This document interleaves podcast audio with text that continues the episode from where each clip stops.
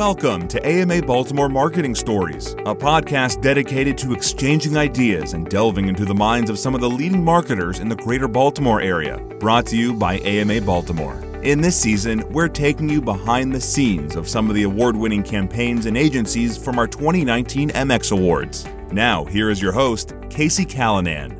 All right, welcome back to the AMA Marketing Podcast. AMA of Baltimore. I have two awesome guests with me today. I can't wait to get this conversation started. We have 2019 MX Award winners in the category of new brand identity. I have with me to my right Michelle Waldgeier of MW Plus and Crystal Ferguson. She's a graphic designer with Uncanny Design.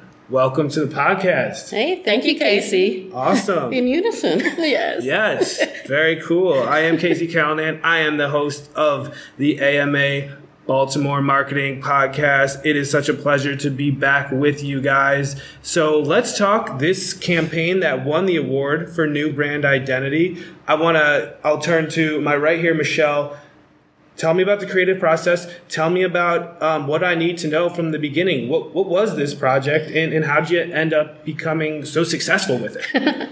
well, I think probably we have to start by uh, just sharing uh, what is FlockGen, since I bet uh, many uh, out there don't know. And quite honestly, a year ago it didn't exist. So, uh, the new identity we created was the FlockGen name as well as the visual identity. But FlockGen is a startup that I got involved with a couple years ago and brought uh, Crystal on board to help me. But they're basically a business development uh, platform on demand. So for B2B companies of all sizes, FlockGen uh, helps different businesses bring new services to their customers at scale most of the time when you're trying to do BD or business development, you go about it in kind of that one to one partnership model. Unless you have a large budget, that is rough because it takes a lot of risk, a lot of expertise, a lot of money, and a lot of the small to middle companies out there just can't do it in a big way. And so what FlockGen does is it's a network where you can basically connect with multiple companies at once and it's de-risked and taken all the limitations out of it. So that's basically uh, what the company is but when crystal and i got started the company was much smaller and uh, actually something called target solar. And do you remember that? I remember target solar. Yeah awesome. and that orange and green predated us. Uh, visual identity with the big solar panels. Yeah. But uh, the challenge for us was that the startup had evolved significantly and was pivoting to become an entirely new entity.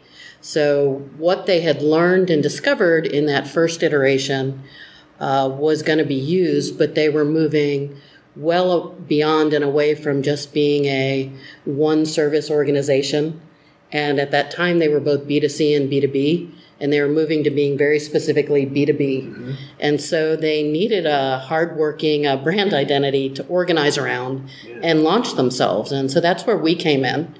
And I think the other thing that I'll just share and warn everyone out there as we're talking, you'll understand that, uh, like most startups, the brand identity was going to be 90% of the entire marketing in terms of recruiting investors and early platform partners. And, um, you know, like many startups, there wasn't a budget of a lot of dollars, nor was there a lot of time. So we had to be pretty scrappy, which is why I looked to my uh, friend Crystal, who we had worked together in the past. And uh, I don't know, when I first approached you and said Target Solar was going to become something different, what did you think? You know, I was excited. I mean, you know, you when you start in one lane and you, you have a brand, you have a brand in mind for one particular company, and then to hear that this company is now evolving because they're entering this new space, it's another exciting challenge to take on. And that's how I approached it. And one thing I was reminding uh, Crystal of that added to our sense of urgency is at the time that we were looking at this, and we'll talk you through it, but from beginning to end, name, design the works, it was a six week project. Um, but the other thing that was really driving the urgency is Crystal was in her third trimester, and that due date was coming up. and who wants to go into labor with a deadline? Not I. so, in terms of helping make decisions and move the process along, on top of everything else, uh, that impending due date was a significant motivation. That's anything else you want to add to that? It's nothing like a, you know, any day now due date that'll make you think a little faster and, and on your feet a little sooner. So it was a it was an interesting constraint to work under, but it made again things more exciting. Got it. Yeah, because any day it, you could end up losing Crystal and the project needing to be put on the shelf if we didn't get far enough for several months. Wow. So- so, so just to back up for our listeners, FlockGen was the client. Correct. You guys were in the role of agency. Sure. Um, so I actually was working with FlockGen in the beginning as an independent consultant. Okay. I came on and was doing a couple projects. I then um, reached out to Crystal and basically brought her on board to do the design pieces of what I needed to do. Now, to make it even more complicated, after this project, when Target Solar became FlockGen, Yes. I then joined the FlockGen organization Okay. as their uh, CMO. Okay. So I switched sides, so to speak. Yeah, yeah. And Crystal continued as the design agency that I worked with and continue to work with. Got it. But I think for the purposes of this award Yes. um, and this particular project, I was an agency or a consultant Mm-hmm. in essence. And then Crystal, this particular project wouldn't have happened without Crystal's role. Got it. Um, you know, certainly I could have gotten to the name part on my own and did. Yeah, yeah. But when it comes to the visual identity, Yeah. you do not want me doing it. For sure. For sure. Crystal, you're the visual identity guru, I guess. Yay! That's great. Uh, you know, uh, if I could just say quickly, a designer is as good as the context provided. Um, you know, having a box to exist in that you can then be creative about getting out of Yeah. um, is awesome. And, and Michelle is the best. She's up there with providing the proper context, the proper context, uh, and getting all the information that's necessary about the brand for me to really do what I do uh, a little simpler. So Got it's, it's awesome. She's awesome. Well, I have to say that that was one of my biggest concerns on this project because unlike a lot of other projects that I had done, when you have very limited dollars, very limited time, you really do have to create boxes and hard decisions and limit things significantly. And you know, my biggest concern in doing that is to not be directive, but to just set, you know, challenging problems that someone can solve and not feel handcuffed by them. And uh, we'll get into some of these in detail. But for example, we just took color out of the mix, a lot of the typography pieces out of the mix, and just picked lanes right from the start and focused on the iconography and a few things we thought were going to be the biggest, most important pieces. Absolutely. But, you know, that was really how we were able to get it done on that timing. And I think the other thing that I'll say that, you know, everyone out there who may be uh, rolling their eyes, and I can tell you, there are plenty of times I've had this um, same feeling, and I've spent years on projects like this in some of my past lives at the Procter and Gamble's and Clorox's of the world. But um, managing the executive expectations and the decision making to be able to get it done on timing like this and figuring out how do you bring folks into the process. And particularly in a startup you're talking about the founders and the people who own this company and feel like it's it's them. And so there's nothing more personal than what you're naming it and the identity you're creating. And so to figure out a way to do that that brought in our case three founders into the process and feel like they were getting to make plenty of choices but to make them really, really fast and not be able to change your mind and keep going forward, not back, was, I think, one of the biggest challenges beyond all the business challenges we can talk about if you're interested in. Sure. Let's let's talk about it. what what did you have to overcome to make this a reality? we talked about the pregnancy. Absolutely. I, I think it's going to be uh, Yeah. tough to top that one, but we, we could. So, so I think um, you know, for starters, you're talking about doing something where you don't have a budget for research. Uh, you don't have a lot of folks with experience doing this, and in particular, this startup. Uh, basically, the business model, and you heard me describe it a little bit, was really unique to the market. So it didn't have a clear competitive set, and to be quite honest, that was the first of what were probably going to be many pivots as most startups go through. And so we needed to develop something that could evolve significantly as it scaled and scoped and Yeah. you know moved around. And so that uh, made it pretty challenging. Yeah, I, w- I would agree. You know, the the most exciting thing about a startup I'm learning is the pace at which it evolves. Um, and so you may have a, a context on this particular day, but then something happened, and then that context shifts a little bit.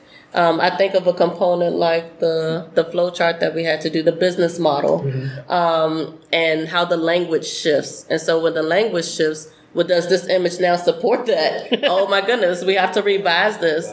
Um, how to revise it with this new way to make sure that we hit these new, you know, contextual elements that they're trying to put forward.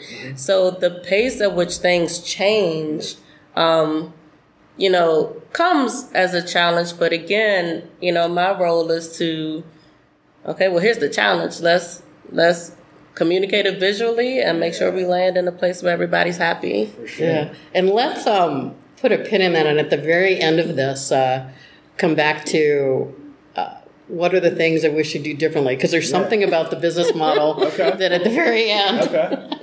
I'll, uh, you know, lesson learned what I wish I could have done differently. but Yeah, maybe yeah. it would help to just really talk through the process a bit and Go ahead. maybe focus in on some of these different uh, key choices. By all means. So, as I mentioned, six weeks beginning to end. And I break that into. For two brand, parts. uh, for a new brand identity, you have six weeks. Go make it happen. That's tough. A For a startup. for a start. That's important to say. Yes. For a startup. So, um, and I'd say part one was all of our discovery, which, as I said, uh, we spent zero on research, and the entire name ideation. So that was a two week process. And then from the point we handed Crystal the um, creative brief to when all the files came back, you know, business cards, favicons, every version was four weeks, and you still had several days before you went into labor, right? I did. Not Got it. many. Not many. but um, so maybe let's talk a little bit about the discovery piece and you know we're target solar at that point and now we need to be something else. And how do you get to basically in the period i just described a name? So with no budget uh, for research we basically had to depend on what everyone else had done. So did a pretty extensive environmental audit Okay. of all sorts of other company brand names and their visual identity, which, you know, in a digital age is very easy to get access to. Yeah. And the two areas that uh, really focused and went deep, uh, I would say half of what I looked at were tech platform companies and really that whole ecosystem or ecosystem. Um, and I was particularly looking at ones that had been successfully funded, including some of the unicorns out there. So, for example, looking at online marketplaces like a Home Advisor, a Thumbtack, a Porch, Yeah. or looking at the alternative brokerage sales models. So, the real estate, the open doors, the knock, the square foot, but really looking at all of those. And when you put them all together, you start to see patterns and senses of what's going on. Uh, the same thing looked at, we're looking at all the lead gen and related marketing services companies out there. And it is amazing how many companies either use the word lead or a variation of the word or that concept of connecting. Wow. And so, you know, very quickly, particularly the ones that you know are pretty well funded and have been successful, you can make some observations mm-hmm. as well as figure out what you like and don't like.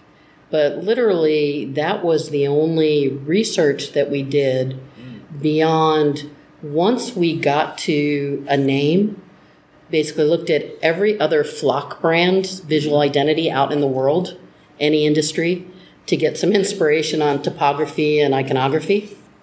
And so the first key choice that made is we picked a lane in terms of names and decided that we're only going to focus on finding descriptive or suggestive names of our core benefit. Mm-hmm. And so we basically, if you think of the name continuum where there's generic on one side, the fanciful on the other, we basically picked a lane within that Okay. and said we're only going to brainstorm and only look for names there. So that was the first step. So then we were ready to do the brainstorming on names. And um, I think occasionally I was bouncing things off Crystal, but I was doing this with those three founders I mentioned. I'm a visual person, Yeah. so when you talk about this spectrum of naming a business, on one end you have something that probably has nothing to do with the business and it's something completely abstract, and then you have something that specifically on the opposite end of that spectrum is completely what the business is exact to a T. Is that kind of how the spectrum looks? So, yeah, um, different organizations will develop this framework a little bit differently, but um, on one end is the generic. And so those are like you're using industry standard um, language and terminology. So, Salesforce, Yeah. Home Advisor. Okay. Um, on the opposite end are the fanciful names. They bear no relationship to any good or service. That's what I was getting at. And those are the easiest ones when you're worrying about um, IP. The easiest ones to trademark, to get the URL for. Yeah. Because, so Vivint, Zillow, Yeah. these created names. The problem with those are in this day and age, if you don't have a boatload of money to spend behind it, on the IP. on, on the um, Trademark on that name, name, how are you going to build awareness of it? And you've got to make that, name too. mean something. That too. Okay. So where we focused, and they were kind of, if you're doing a continuum, kind of the closest into generic. Typically, the next one is it's descriptive. It describes some aspect or characteristic. Uh-huh. So um, since we were looking at solar, SolarCity, sun run, uh, very um, descriptive. On the marketing side, back when we were in, let's say, ExactTarget. Yeah. Um, suggestive are more the alludes to or suggests a good or service. Okay. And so that might be something like Marketo, where it's it's suggestive, but it's it's moved closer to that fanciful. Got it. Um, Canva. Mm-hmm. So those are Yeah, yeah, Canva, mm-hmm. sure. and so if if I was back doing from an agency standpoint or in a big organization, I might spend months doing research on all these different things and understanding from the perspective of whoever the ultimate audiences were mm-hmm. and really looking all these working with lawyers to do all sorts of searches. And so instead, what we did here is we picked a spot Yeah. and then we gave ourselves basically seven to 10 days to make a go, no go decision. And we were basically, if we had a name we loved, at the end of that period, we'd move on. Yeah. And if we didn't, we'd move on and punt on brand ID for, you know, another three or four months until the next time we could look at it. And so that seven to 10 days, mm-hmm. the biggest thing that we did there is we started out pretty broad. And so we wanted a descriptive or suggestive name of specifically the role that FlockGen was playing. Yeah. And so we looked at a lot of different things that meant convener, suggested the convening role. Um, and as you can imagine, in the world of marketing, everyone's already co-opted words like hub and there are all sorts of words that are out there. Um, the community role, the trusted relationship, um, and certainly all the having a positive business impact, the movement, motivation. And so we were looking at all sorts of stuff. And very quickly, I realized we could spend forever on this. And so I realized I needed to really narrow. And as we were coming back with a bunch of different ideas, one in particular I was excited about, others were excited about, and clearly the CEO had a lot of energy behind it. He had even sent me um, some articles when he had proposed the word flock. So if you think about flocks, how they work is when they fly in that V formation, Yeah. they're faster and stronger and more efficient together. And so trying to get at a lot of the different ideas, and I could talk to you for the rest of this podcast about the different ways flocks and birds. Yeah. But it worked. And because the ultimate decision maker was going to be the CEO, you know, this was his company, and it was something he was excited about, others were interested in it. Within a couple days, I basically got everyone to agree let's focus on flock right now and do all of our brainstorming around that. So for the next 10 days, we looked at it exhaustively. Mm-hmm. We did a deep dive on flock. And you know what that means is every possible direction, every kind of technique from every kind of prefix to every kind of suffix to replacement, alliteration, blend. You know, if you're into naming, and I, I went back and looked and let me actually look here, but there is there are hundreds of these. And so basically in every direction, we went deep and really exhausted every possibility. Mm-hmm. And the most important thing that made it easy to cut a lot of those out was this thing needed to be unique. So we needed to be able to get the URL. It needed to be what I call trademark and search friendly. And we couldn't spend a lot of time figuring that out. So if I couldn't Google or look on the trademark search database and figure out this was going to be easy and I could for $100, you know, just buy the URL tomorrow, mm-hmm. we moved on. Yeah. Mm-hmm.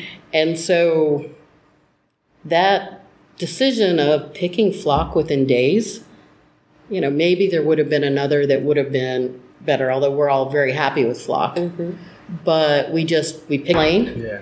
and then we went deep. Yeah, be decisive at some point. Yeah. And so I think, you know, what happened there and why we ended up with flock gen is the suffix gen gave the brand name extra energy. Mm-hmm. And when remember when I talked about this needed to potentially be very flexible. Yeah. So it could convey a lot of positive ideas and we didn't really have to pick one right now. So you know, it generates success. It's the next generation way for businesses to connect and partner. Totally. It's you're talking about doing better quality demand generation or you know lead gen, but a better way. Um, so what ultimately happened is there were plenty of tire kicking and you know second guessing. Well, what about this? Are we really sure for a few days? Yeah. but ultimately all three of the founders voted for flockgen and it was my personal favorite of the list i don't remember if it was your top one i know i, I asked you and some others on the side Oh, I know it was. Oh, good. it was and so so we knew we had a winner Totally. and and there were so many cool creative things that now we've gotten to do some of them but you know lifting your business with the power of flockgen or the flock factor or there are all sorts of creative things we could do with flocks this and is, birds. This is why you guys are good. This is why you guys are good. but so so that put us you know two weeks in and uh, had a design brief. And i think the key thing um, with that design brief and you talked about putting you in a box crystal i feel like we like it was a very small, small box we put you in. I don't know if you, looking back at the creative brief, what was your thought when we brought it over and talked it through? I mean, the box is just the nature of the challenge. You know, it's the constraints. Mm-hmm. It's the is here's the messaging, and this is where we're trying to go, and you know, this is why we're trying to do it, and that's the box. It's not a metaphorical cage or jail cell. No, no, no. It's not that kind of box. Um, it's it's just really the the constraints and. Um, Michelle, like she said, is is great at allowing me to just explore, you know, which way we could take it based on what I'm given. Mm-hmm. And and so I thought it was a great, beautiful box, Michelle.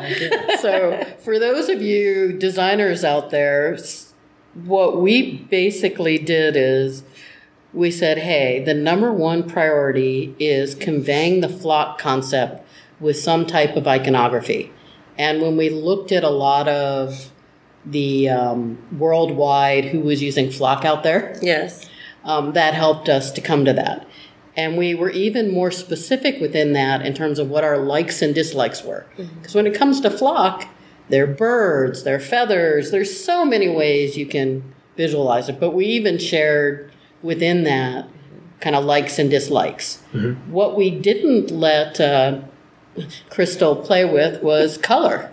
Uh, I had a palette from a past project that I'd never really gotten to use that had blue and uh, gray. And as you, as everyone who's ever done any work knows, blue is certainly always wins with uh, consumers as the top color. If you looked at the world we wanted to look like we were a part of, half the designs out there were using it. So while we weren't taking a risk, we were playing it safe. Um, we basically said, "The- "This is your color palette," and quite honestly, the name of the blue from the past that we used was sky blue. Absolutely. So if you think about birds and blue, hopefully you didn't feel too constrained. No, I, you know, again, it's it's a part of the messaging, and you know, as a designer, the more narrative you have, to me, that's the more freedom that you have because you can, you know, if there is no box, you'll go all you'll go all over the place, and so the box is necessary for designer for me as a designer. The box is necessary because again you could spin your wheels going down many lanes with just the words flock and understanding mm-hmm. what that metaphorically represents for this mm-hmm. business and in the stage that it's in. So you know the color was sky blue. I know exactly where she was going with that. Yes, birds are in the air. Blue skies are optimistic, positive, it's forward, it's like sunshine. that. Everybody Yeah. likes a blue sky. and so, you know, you just you go with it. It makes sense. If it were something that didn't make sense to Michelle, no, she would have told me. I, I think you guys have a good uh, rapport here. So. Yeah, the, yeah. the other one that basically very narrow lane Yeah. was all the uh, typography options and Yeah. even just the, the treatment in terms of capitalization, lowercase. We just said up front needs to be communicated as two words, but would like it to be equal treatment. If one is emphasized a little more with whatever you're doing, it needs to be flock, not gen Yeah. and um, we want the F capitalized. Uh, as many of you know, there's a competitor to Slack out there that's name is just Flock, and it's all Yeah. lowercase. Yeah. So there were a bunch of different reasons we wanted that separated. For sure. I think the only thing that we were kind of open on was is it a uppercase or lowercase Yeah. g? Yeah. But and we preferred I think sans serifs and some other things, but but literally. Um, those were the executional constraints that normally, if there was a lot more time, uh, we wouldn't have. Uh, I'm glad you. It's not a cage, but we wouldn't have put it on there. So your first step in round one. Uh, tell us about the iconography, bird exploration, and beyond. so you know a flock a flock is represented visually a number of ways um, and so as a designer with that not being one of the limitations you know i just hey crystal you know we're exploring birds this way these kinds of birds and so as a designer you start again to look at the narrative and the messaging and you say well based on the model of this company and let me back up a little bit. Let me say something that's really important and i think michelle at least appreciates this. Before I do anything, I have to understand what this business does and what it's setting out to do and how it works. That's key. Um, otherwise, on my own, I can, you know, say flock and I might explore, you know, a random group of birds. Well, given the platform that this company was trying to create, yeah. that visual would not support that narrative as strongly as a, a, a different arrangement of those birds. So all of this narrative and messaging is key to helping me again think faster get to a broader solution i mean get to a better solution in as few days as possible you know that, that my brain space can handle. So you know looking at the first round as michelle already hinted to we looked at you know all uppercase all lowercase sans serif slab serif serif serif. Um, do these birds have a lot of shape? Are these birds flying in you know uh, triangle formation? Are they pointing to the left? Are they pointing 45 degrees? Are they going up and over? Are they, are they round birds? Are they arcing over? Because we're launching, you know, are we launching off the word? Are we incorporating into the mark? We, we explored a full gamut of, you know, what can this be? Yeah. And what's going to resonate with the founders. So, you know, first round is always great because you can go in any direction. Mm-hmm. You're like, please let something land. Yeah. You know, you, you put up 12 marks and you're like, yeah. I hope something land. And, and um, when I say 12 marks, we did not present that to the client. Mm-hmm. That was between that Michelle was, and yeah, I. Yeah, the two of us. yeah, I'll, I'll, call it round 1A. Yeah, round, that was an internal round of review totally. because uh, we know in this industry sometimes the more options create uh, more confusion and, yeah. and more time.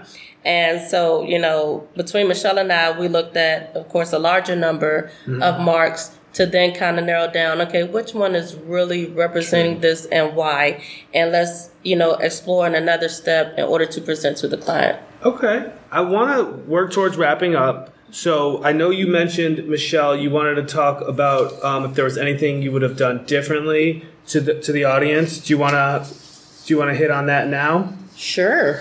So, as you can imagine, uh, we came out with some birds that we liked and a mark that we were all excited about. There were two things that, uh, when I step back now, one is we made a decision to capitalize the F, but it's FlockGen is all the rest of the word is all lowercase. Okay. And that works great in the mark. We all liked it a lot. But when it comes to you're typing the name, in your text or your emails. And this is, you know, a new word for folks. Mm-hmm. And you don't have the color or um, other treatments to communicate flock and gen mm-hmm. or different are different words. It's hard for folks to read that CKG in the middle because mm-hmm. they've never seen it before. Mm-hmm. And so what I found is a lot of folks, our sales team and others would start capitalizing it or, you know, to help in those early days. So I probably would have wanted to spend a little more time on that one because it caused me a little bit of grief down the road. Sure.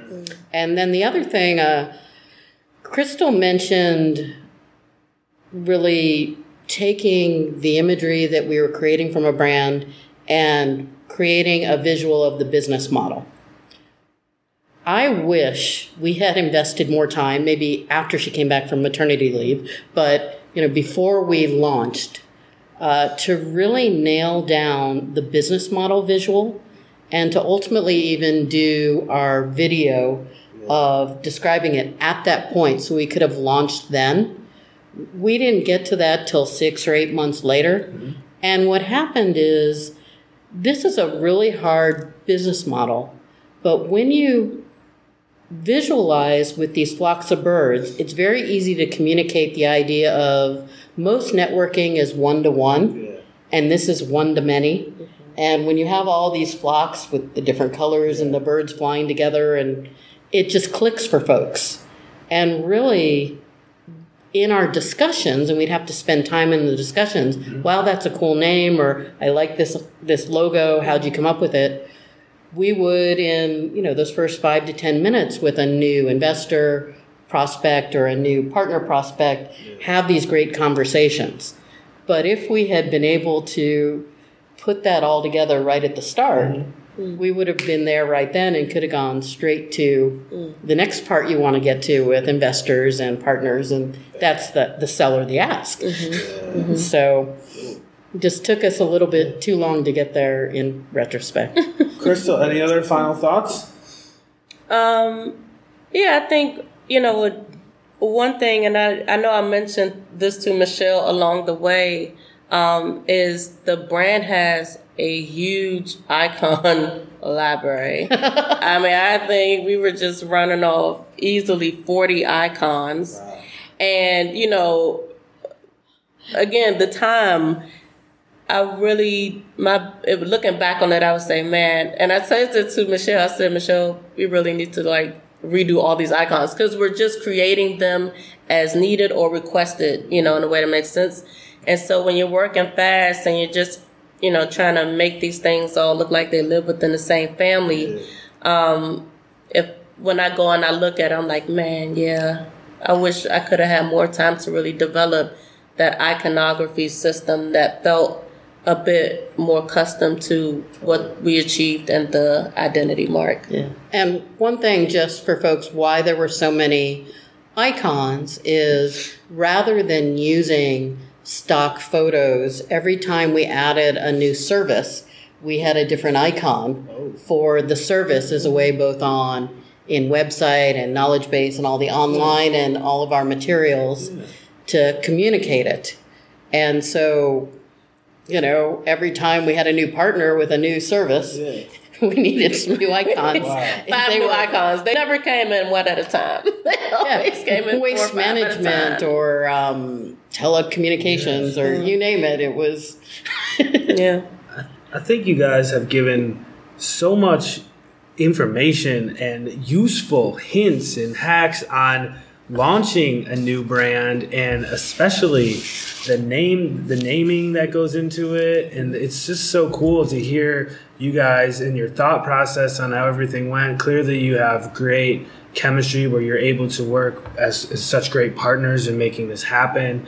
Uh, I'll just ask if you guys want to mention where folks can go to maybe learn more about MW Plus or Unkanny Design. Crystal, would, would you want to start? Sure, you can uh, check out my website Yeah. at u n k a n n y d e s i g n dot com. Sure, Uncanny with a K. Uncanny with the K, just like Crystal. All right.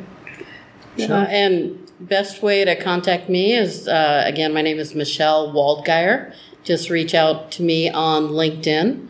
I'm happy to partner with you through kind of the consulting work I do, or with FlockGen, or you know any number of ways. Uh, Great. Yeah. This was so awesome. Again, folks, my guests today have been Crystal Ferguson. She's a graphic designer, and Michelle Walgeier, who is uh, with MW Plus in this awesome project that we just discussed with FlockGen, winning the new brand identity category in the 2019 MX Awards. Congratulations on the award. Thank you, Casey. thank you, Casey. Great stuff. Thanks for listening to AMA Baltimore Marketing Stories. This podcast is brought to you by the American Marketing Association Baltimore chapter. For more information about the MX Awards or AMA Baltimore, please visit us at amabaltimore.org. That's amabaltimore.org.